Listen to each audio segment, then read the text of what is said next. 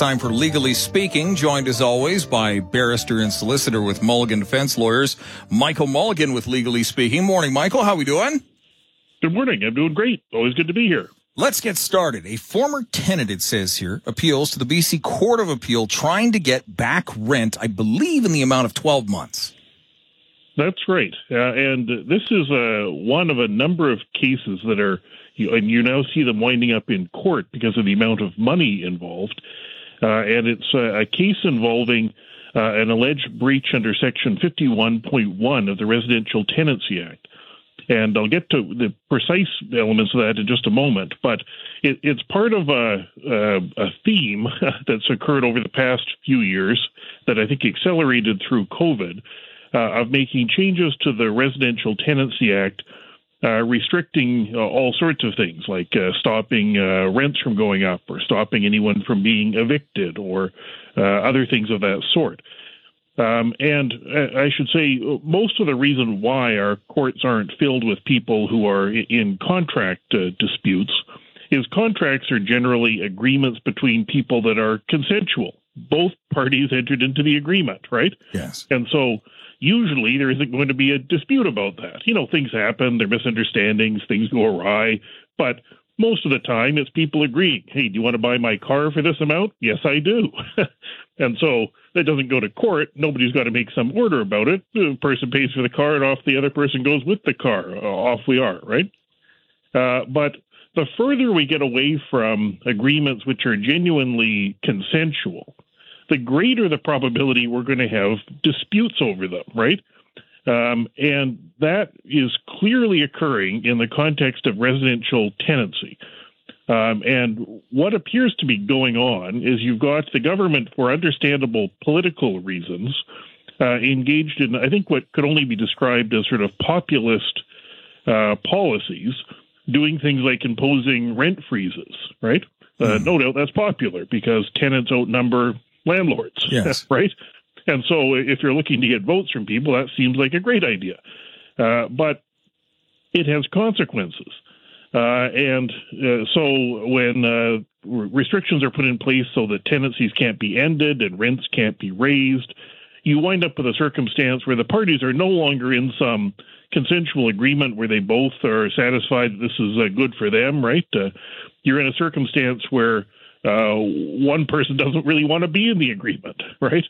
Uh, and so various things then happen, like in a tube of toothpaste, people try to get out of things they don't want to be involved in, right? And that produces rancor and disagreement and ultimately litigation. And that's what we're seeing. Hmm.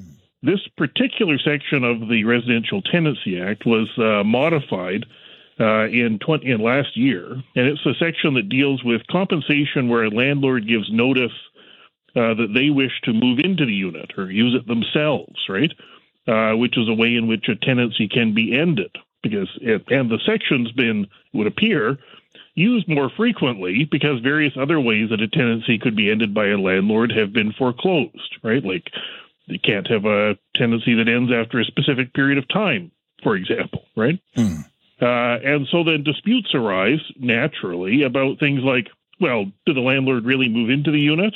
Who, who moved into that place, right? Things like that. Yeah. And so the land, the legislation was changed to, for example, uh, try to restrict uh, who uh, could have to who could move into a unit. Like it has to be a close family member, which has been defined as the landlord, their spouse, a child of the landlord or the spouse, or the mother or father of the landlord or spouse. So all kinds of other people who might legitimately want to move in, somebody's brother or sister, or nephew or cousin, or all sorts of things, don't qualify. And so it produced disputes about, well, who was that person, right, that moved in? And apparently, and this is between a period of January 1st, 2021 and April 30th, 2023, there were 2,200 applications to the residential tenancy branch of tenants claiming that, hey, this wasn't uh, right, the person didn't move in or they didn't move in promptly, that kind of thing. Mm-hmm. Uh, and uh, the um, government response to that, uh, sort of part of the toothpaste tube popping out, because of course you had you've got this agreement in place that's no longer really consensual, right? That's the fundamental part of it, right? You have a circumstance where people who are tenants are paying well below what the actual market value for uh, unit might be, right? And so the landlord naturally doesn't want that. And so there'd be an incentive to try to stop that. This would be one of the ways that that manifested itself. And when the government saw that part of the toothpaste tube expanding, uh, they responded by increasing the penalty uh, where uh, a landlord uses this section to have a tenant removed, but then doesn't move into the unit, right? And what the government did was increase the uh, amount of money that a tenant could get in that event from two months to 12 months rent.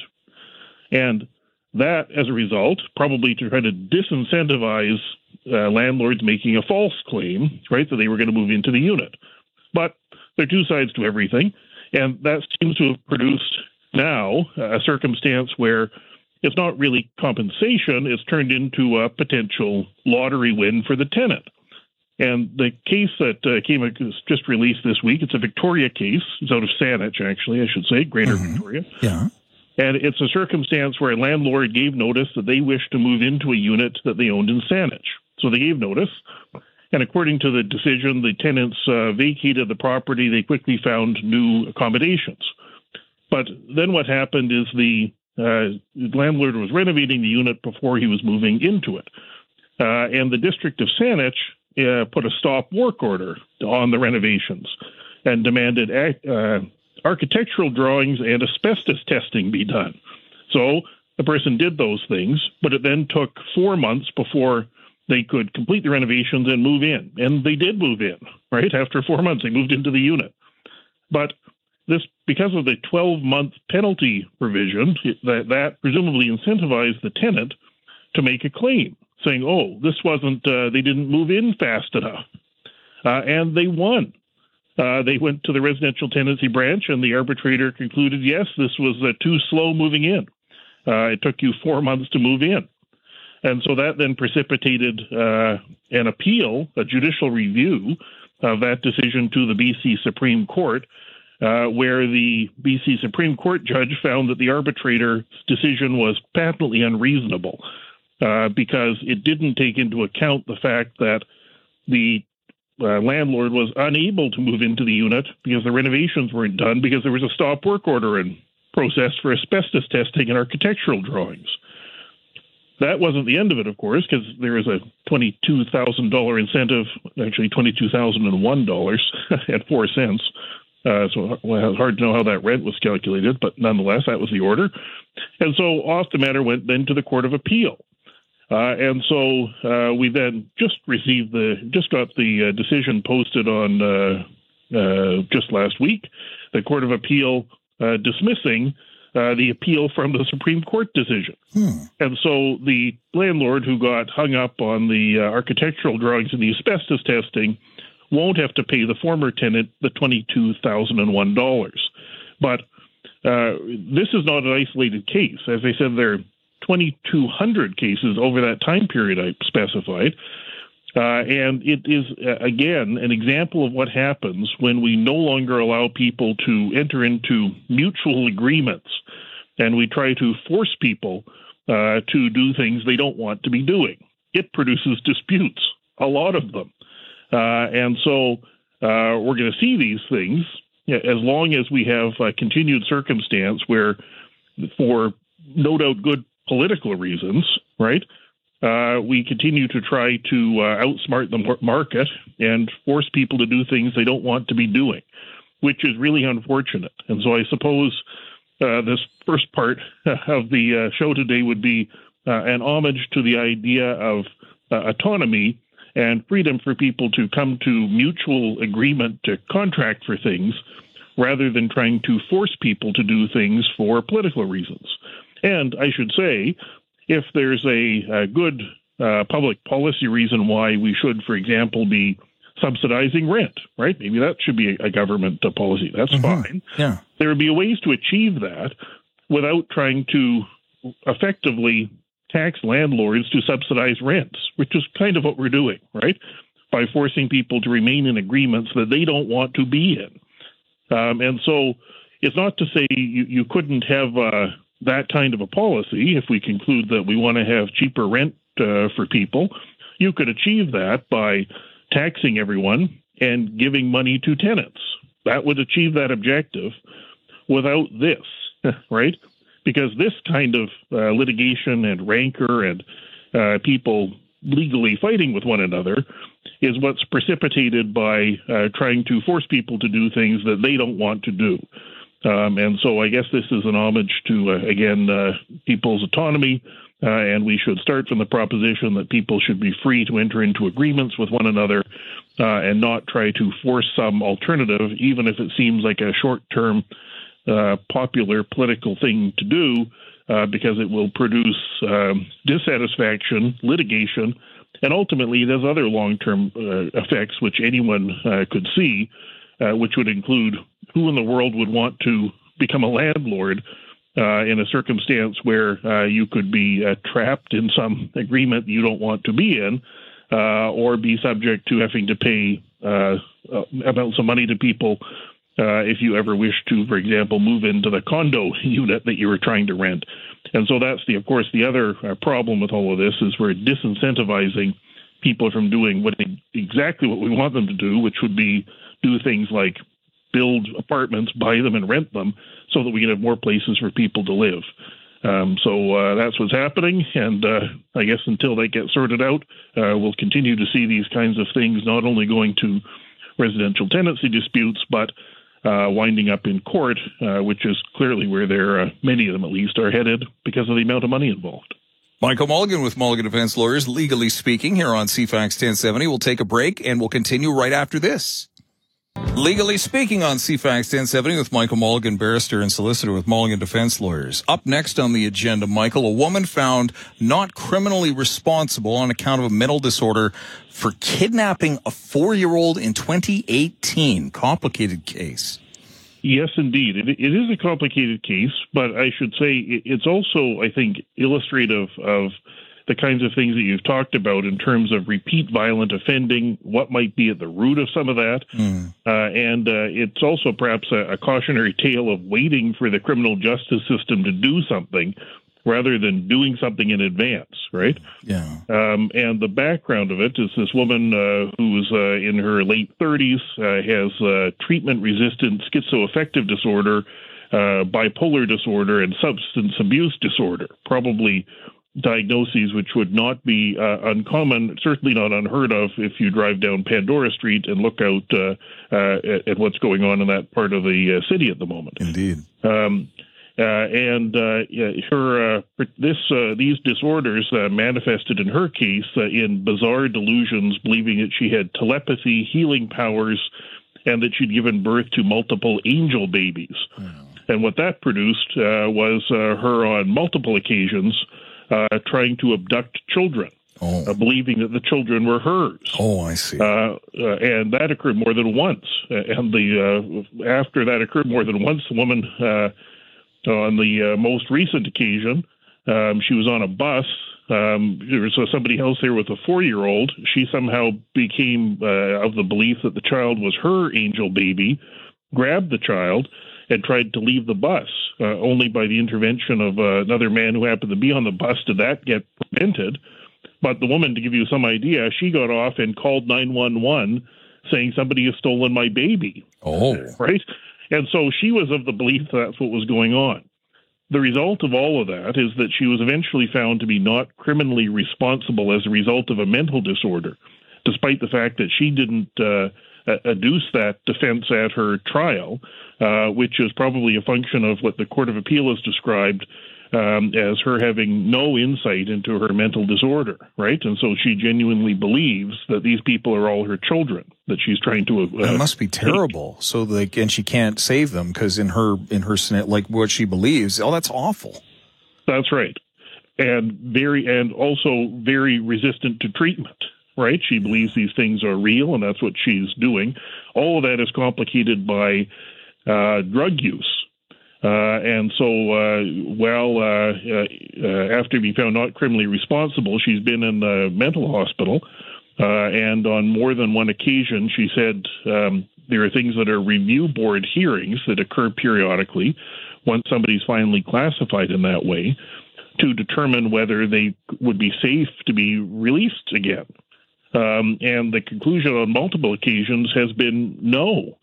Um, and perhaps not surprisingly, given that uh, her mental health conditions aren't are not susceptible to treatment readily, she doesn't uh, want to take medication. She believes these things are real, and furthermore, she seems to have somehow been able to get a hold of drugs even when in that custodial setting, and on multiple occasions tested positive for them, and as described as having punched or struck other people uh, during the periods of time when she after she tested positive for these drugs or at the same time. Mm.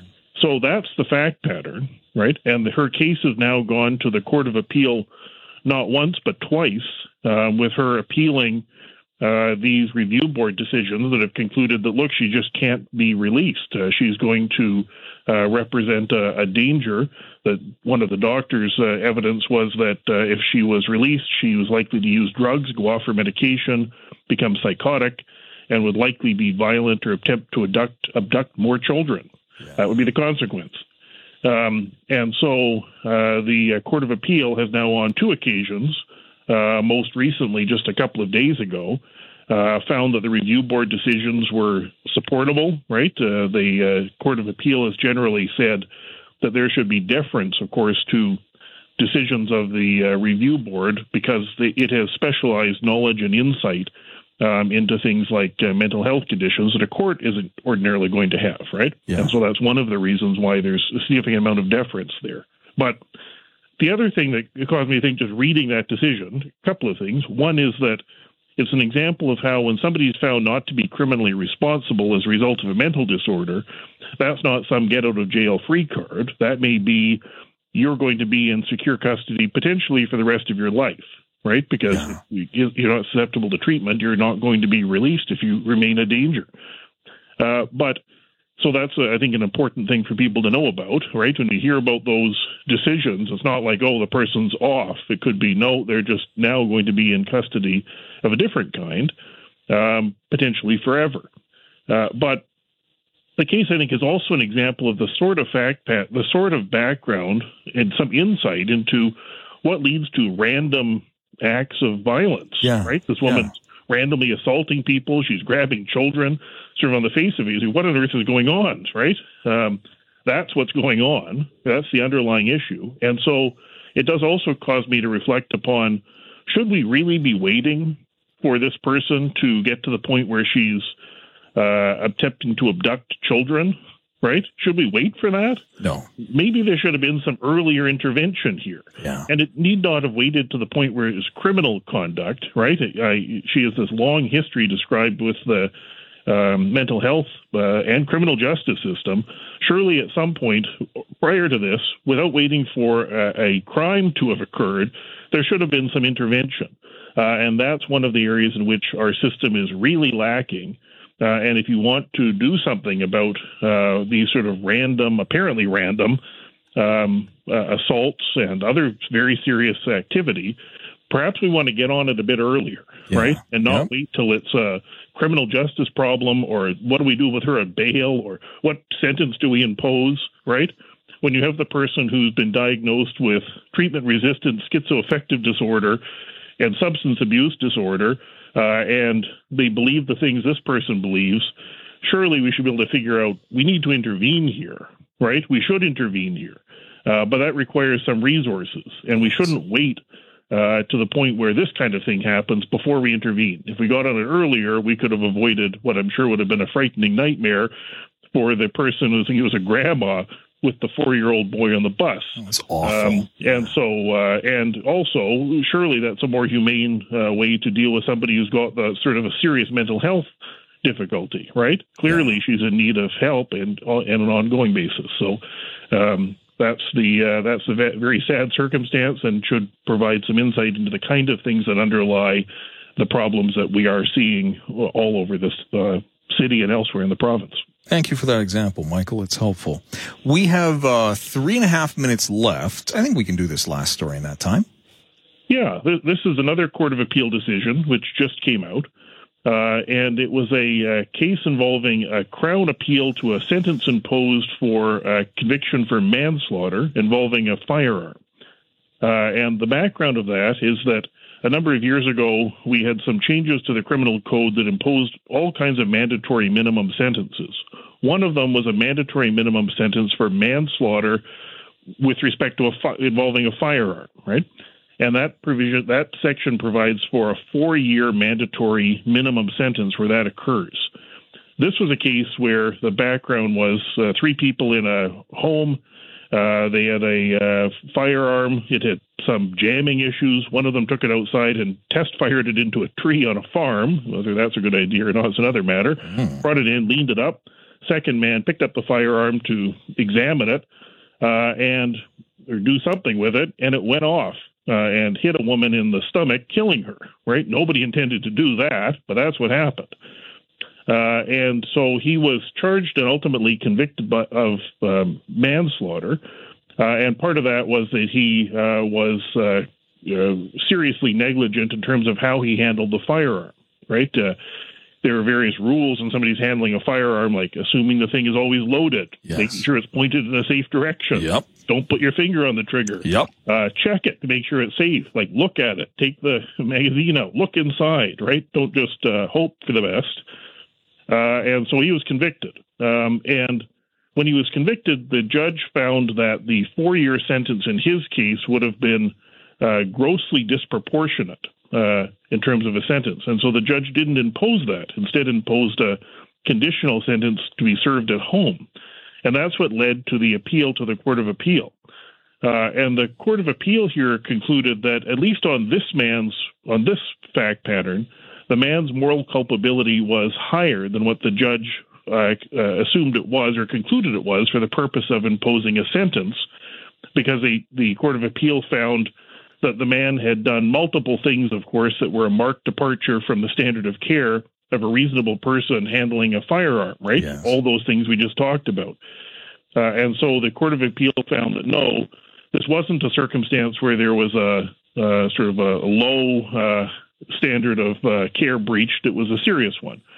And so, for that reason, the Court of Appeal found that even though the a fit sentence would have been, the Court of Appeal found three years, and the Court of Appeal said that look, even though that uh, four-year sentence might be disproportionate or excessive, it's not so disproportionate or excessive to amount to being grossly disproportionate, which is the test for a section to be unconstitutional.